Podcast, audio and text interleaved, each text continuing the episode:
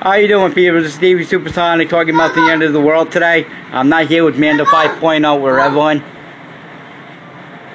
I got flicked off by my own mother. She thinks I'm weird. You are weird. I'll do this later. So anyways, the coronavirus just killed another guy for a Broadway Knock actor. it off. So The stupid fucking coronavirus. people said uh, we're going to be overcapacitated in, uh, in two weeks with no hospital beds. So anyways, I don't know. Tune into my full show when I uh, interview people on Corona Vet Land. Thank you.